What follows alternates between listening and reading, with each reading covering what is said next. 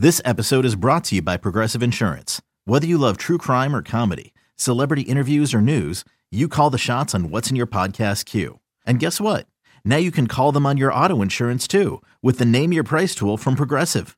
It works just the way it sounds. You tell Progressive how much you want to pay for car insurance, and they'll show you coverage options that fit your budget. Get your quote today at progressive.com to join the over 28 million drivers who trust Progressive. Progressive Casualty Insurance Company and Affiliates. Price and coverage match limited by state law. Hi, Cardinal fans. I'm Ozzie Smith. Smith corks one into right down the line. It may go. And you're listening to the Cardinals Insider Podcast. Go crazy, folks. Go crazy. Here's your host, Brent McMillan. Welcome to the Cardinals Insider Podcast. It's the May 31st, 2021 edition of the program. If you're listening to this on the 31st, then happy Memorial Day. If not, still glad to have you. My name is Brett McMillan, and we are excited today to hear from the newest member of the St. Louis Cardinals Hall of Fame, Keith Hernandez. We're diving into a radio network archive conversation today.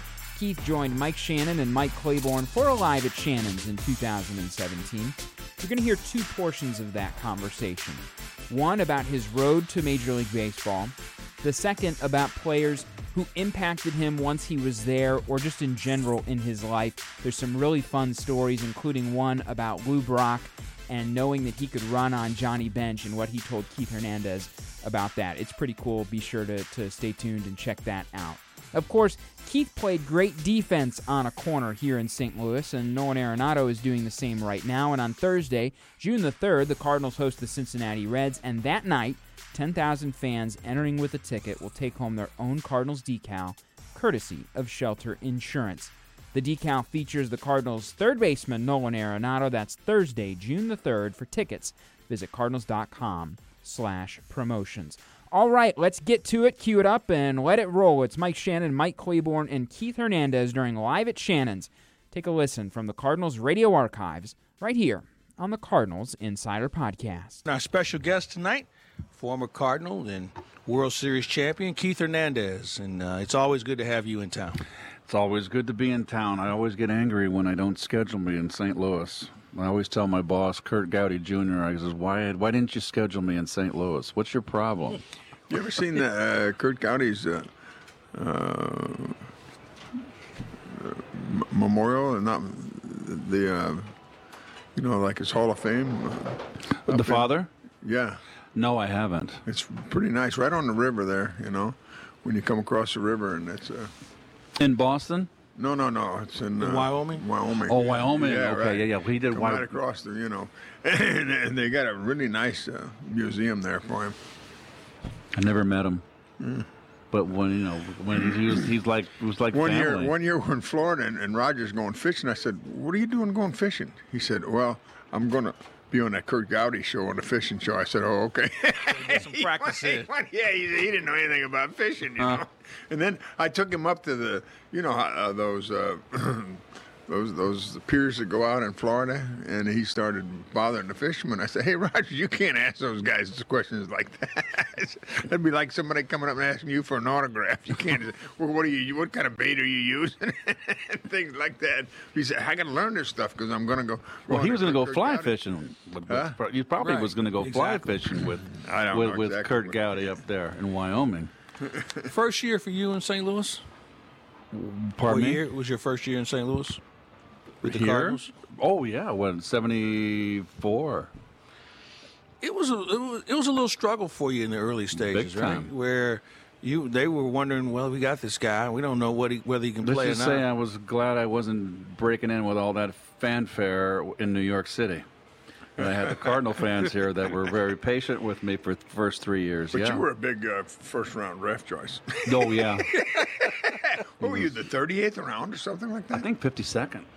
52nd round. I think it was, a, um, but it was because I quit my my senior year, and the Cardinal scout in the Bay Area was Jim Johnston, and he lived over in the East Bay, and he's the bird dog that scouted me uh, all summer. So when I quit my, I came out late from basketball because we contended to the end, and I pitched, and my coach was a jerk, and my arm wasn't in shape. I played three sports. Sure. And I was getting my fanny kicked. I was the ace of the staff, and I, my arm just wasn't strong. And he uh, finally uh, took me out of a game and benched me. And I basically asked my dad, and his dad said, "If you want to quit, you go ahead and quit." So my dad got me on a team over across the bay, uh, a semi-pro team that I played on weekends. I was a 17-year-old kid playing against semi-pro against college guys, and uh, the El Cerrito Cardinals, believe it or not, and they had Cardinal uniforms, and I had a hard time. But um, Jimmy Johnson scouted me. Then Joe DiMaggio League, which was like Babe Ruth, came in the summer when school let out and I killed it. I just wore it out. And Jim Johnson followed me. Then Bill Sales was the scouting supervisor yeah. on the West Coast. Uh, and uh, Bill came down and saw me play, and then It doesn't happen. they very signed often. me. It doesn't happen very often anymore that a guy gets uh, gets lost through the cracks like it did back in your day. I guess not, but uh, and there was all kinds of scouts. Well, I was going to be someone's first draft pick, uh, number one pick, and uh, it just it, that, you that, quit. but that that quit and that, kind of I had a scholarship to Stanford, full ride baseball, and Cal, and uh, all of a sudden when I quit, Stanford pulled the scholarship offer and told me see you later. So. Um, you know, I survived it, and then uh, I wound up playing when the Cardinals signed me. George Silvey came out and watched me pitch the championship game in Joe DiMaggio, and I struck out. We went nine innings, and I, I got beaten in the ninth, one nothing, and I struck out like seventeen, and um, another good pitcher that went to Cal. Uh, they signed me that night after the game in, my, in our kitchen, my dad, and we got thirty thousand dollars from a fifty-second round. Uh, thirty thousand. My dad said, "My, we're not going to take anything less." He wanted fifty, and he said, "My son can go to school." And I want enough money for my son, so if he doesn't make it, he can go back to college. I was going to go back to college, right? But anyway, we wound up signing, and then uh, George Silvey just said, "Well, we don't want you to go to extended spring training in Sarasota, and uh, just get yourself ready for the '72 season." And that was my first spring training. Where, where did you go? Uh, first year St. Pete, Oh, okay. Florida State League, which was pretty good. Then Little Rock, where I really struggled, Double A, Double A, yeah. and then I went to Triple A Tulsa, and I killed it. Don't ask me why. Well, you got in shape. Bob Kennedy, I'll, to this day, he was the farm director, and I was uh, got off to a bad start in Little Rock. And I was hitting like 170 for the first six weeks, and I had a bad, I had a wrist problem, and I really thought my career was going to be in jeopardy, and my dad did too. And um, it took me six weeks. I went from 170, and I found they played every Sunday in Little Rock. They played doubleheader, day doubleheaders, and it was so hot that that summer. And I, a, I went six for eight in the doubleheader, and I finally went over 300. I went home, I took a bath, and it just took all the energy out of me. I went in two weeks. I went from 301 to 260, and Bob Kennedy called me up to Tulsa instead of sending me down or keeping me there. Mm-hmm. And I asked him years later. I said, Bob, why in the heck did you call me up to Tulsa? And he just said, Keith, if I'd have sent you down, it would have destroyed you. And he goes, I knew you had it, and so I was going to send you up, and s- uh, weather was a little cooler, and give you a, a new, a new, a new environment, a new challenge, and it. Now, and God and bless. nowadays with the sabermetrics, you might have been oh, I'd have been toast, You'd have been over. and I wouldn't have gone showed the ballpark at twelve noon. I'd have been a malcontent. Is, is that one of the things that you know? There are a lot of things that have changed since you played, but the day you see guys getting to the ballpark just oh so early. What time did you normally come? we, we hit at five o'clock. I get to the ballpark at four. I have an hour to get ready and get on the mm-hmm. field. What's the sense? Well, You know, and always the saying when we were Mike Mike was around then would be, you know, the, the last one in the clubhouse and the first one to leave. It was kind of got a label on your back. Mm-hmm. Well, I was never the first one in the clubhouse, but I was never the last one out. I mean, the, I mean the, the First fir- the one first out, one out. yeah. Excuse me. kind of hang around anyway a little bit. let's take a Well, quick that- break. That's uh, really the, that group that you were with uh, is really the last kind of group that was from what you would call the old, the Yes. old days. Let's take a quick Thank- break. Thankfully, Keith, thankfully.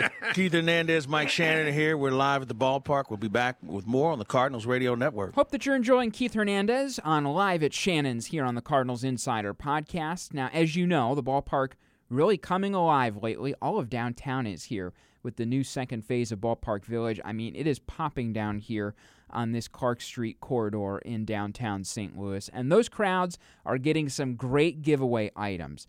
That includes the Cardinals hosting the Reds the weekend of June the 4th, 5th, and 6th. And on those dates, 10,000 fans ages 16 and older are going to take home their own blue mystery player jersey, courtesy of Old Dominion Freight Line. Who will you get? Maybe Paul DeJong, Jack Flaherty, Miles Mikolas. You don't know until you come down and get the jersey. We'd love to have you for tickets. Visit cardinals.com slash promotions.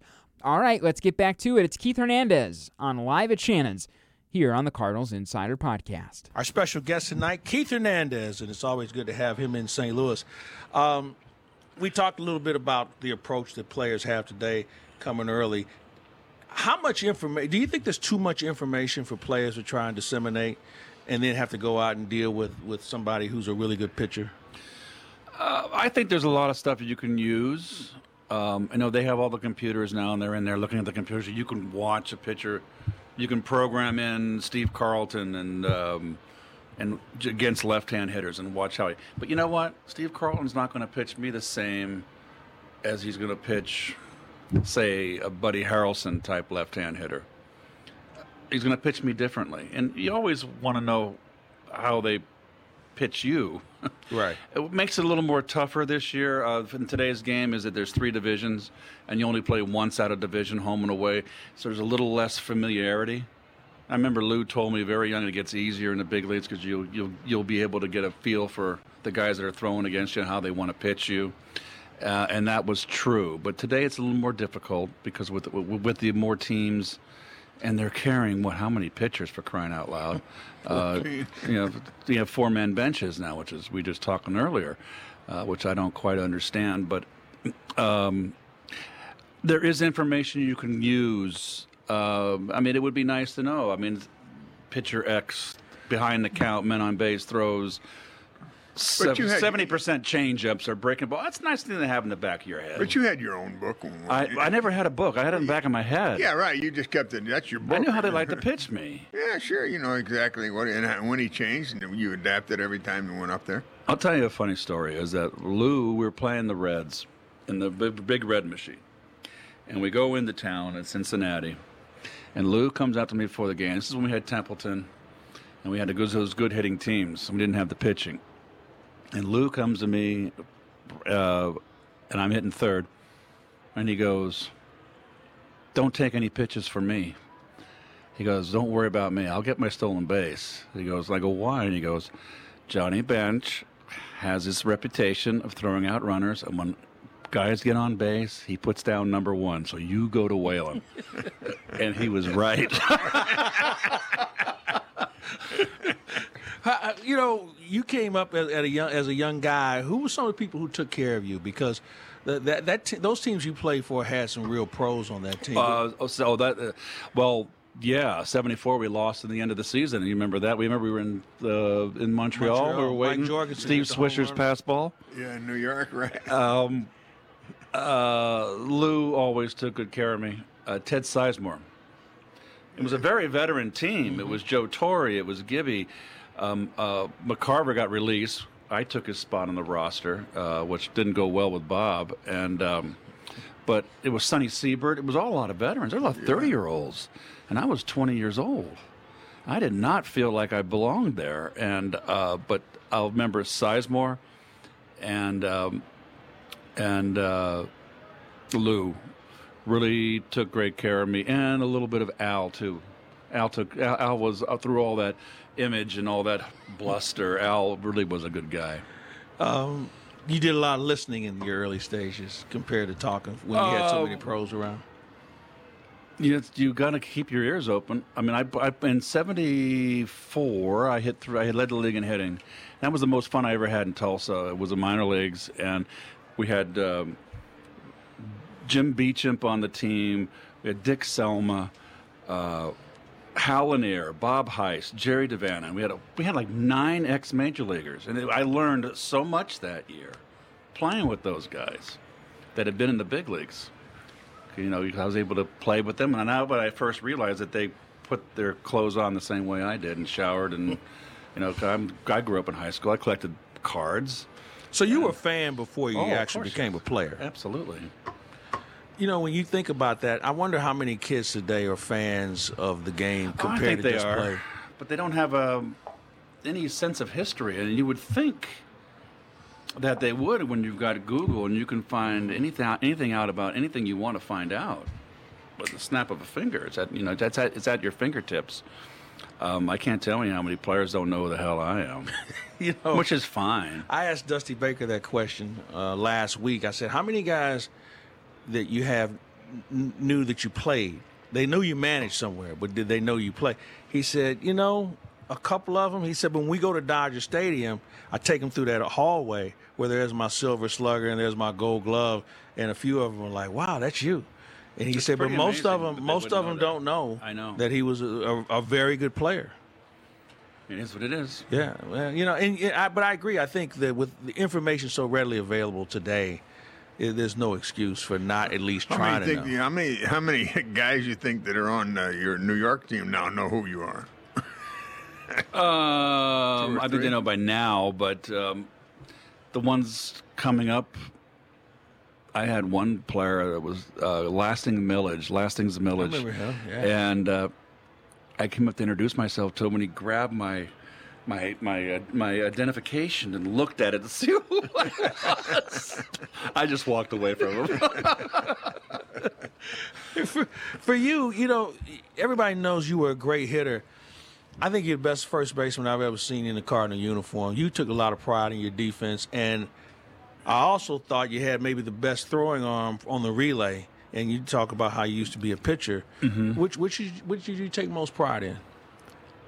Oh, well, offense was the most difficult. The fielding was easy.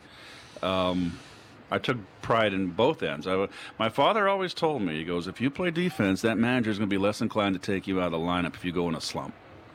And that's true. So, um, like you play both ends of the field. So, uh, Tempe made me look good. Tempe made what forty something errors that year. If I had, if he'd have had someone out there was a butcher, Dick Stuart or something like that, he'd have made sixty errors. You you know, and you you played that. You took those AstroTurf hops really well Well, too. yeah. astroturfs are much better than. It's easier to read off astroturf unless it's wet, of course. Um, the in between hop is always the, the tough one. What's the one you got to read? You always want the short hop or the long hop. And then I was fortunate enough to have that infield in '82 with you know Ozzie never made a bad throw to me, hardly ever, and um, Obi and Tommy. That was a pretty good As good of a, infield. good like, as good of an infield you've ever played played on played with. Oh, the best, beyond a shadow of a doubt. I mean, the Mets. We didn't have. We weren't a great. We were fielding uh, team. Uh, we weren't a bad one, but we weren't what the Cardinals were. That that Cardinal team, we had some. We had some guys that played defense. I loved Live at Shannon's, and of course, I think people are, are reminiscing on that show a lot right now with it being Mike's 50th and final year in the Cardinals booth. But Live at Shannon's, when they were doing it, really was the original podcast. I mean, free flowing, story driven, personality driven.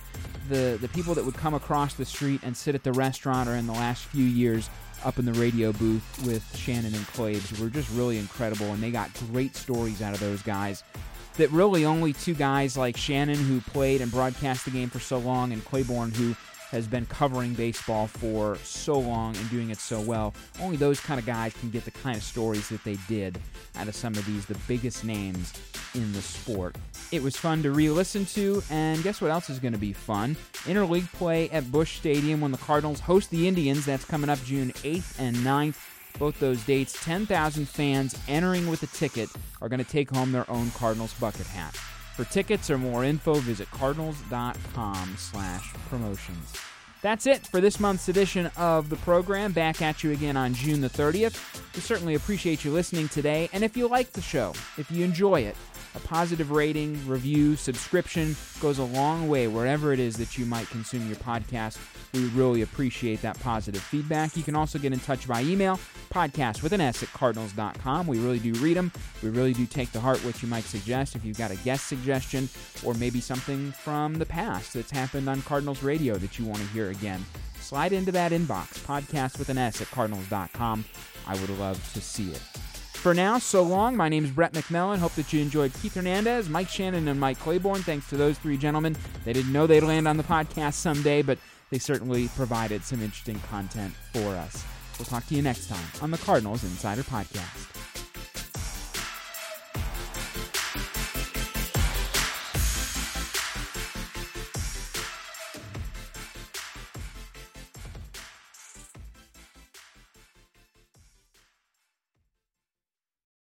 Hey, Rob Bradford here. You guys know I'm always up for a good MVP story, and one of the best stories is Wasabi Technology. Wasabi is the world's hottest cloud storage company, and it's become the go to provider for professional and collegiate sports teams, including 20 Major League Baseball teams like the Red Sox and NHL teams like the Bruins and Vancouver Canucks. Even the Liverpool Football Club is getting in on the Wasabi action. So, why is Wasabi the MVP? Well, Wasabi was purpose built to free businesses from skyrocketing storage costs and unpredictable transaction fees that the Amazons of the world are charging. In fact, Wasabi is up to 80% less than those hyperscalers and doesn't charge a cent for businesses to access their data. From Wasabi's AI enabled intelligent media storage, Wasabi Air, to the industry's only cloud storage service with triple protection against cyber criminals, data deletion, and ransomware, Wasabi's taking the lead in driving innovation in data storage and helping sports teams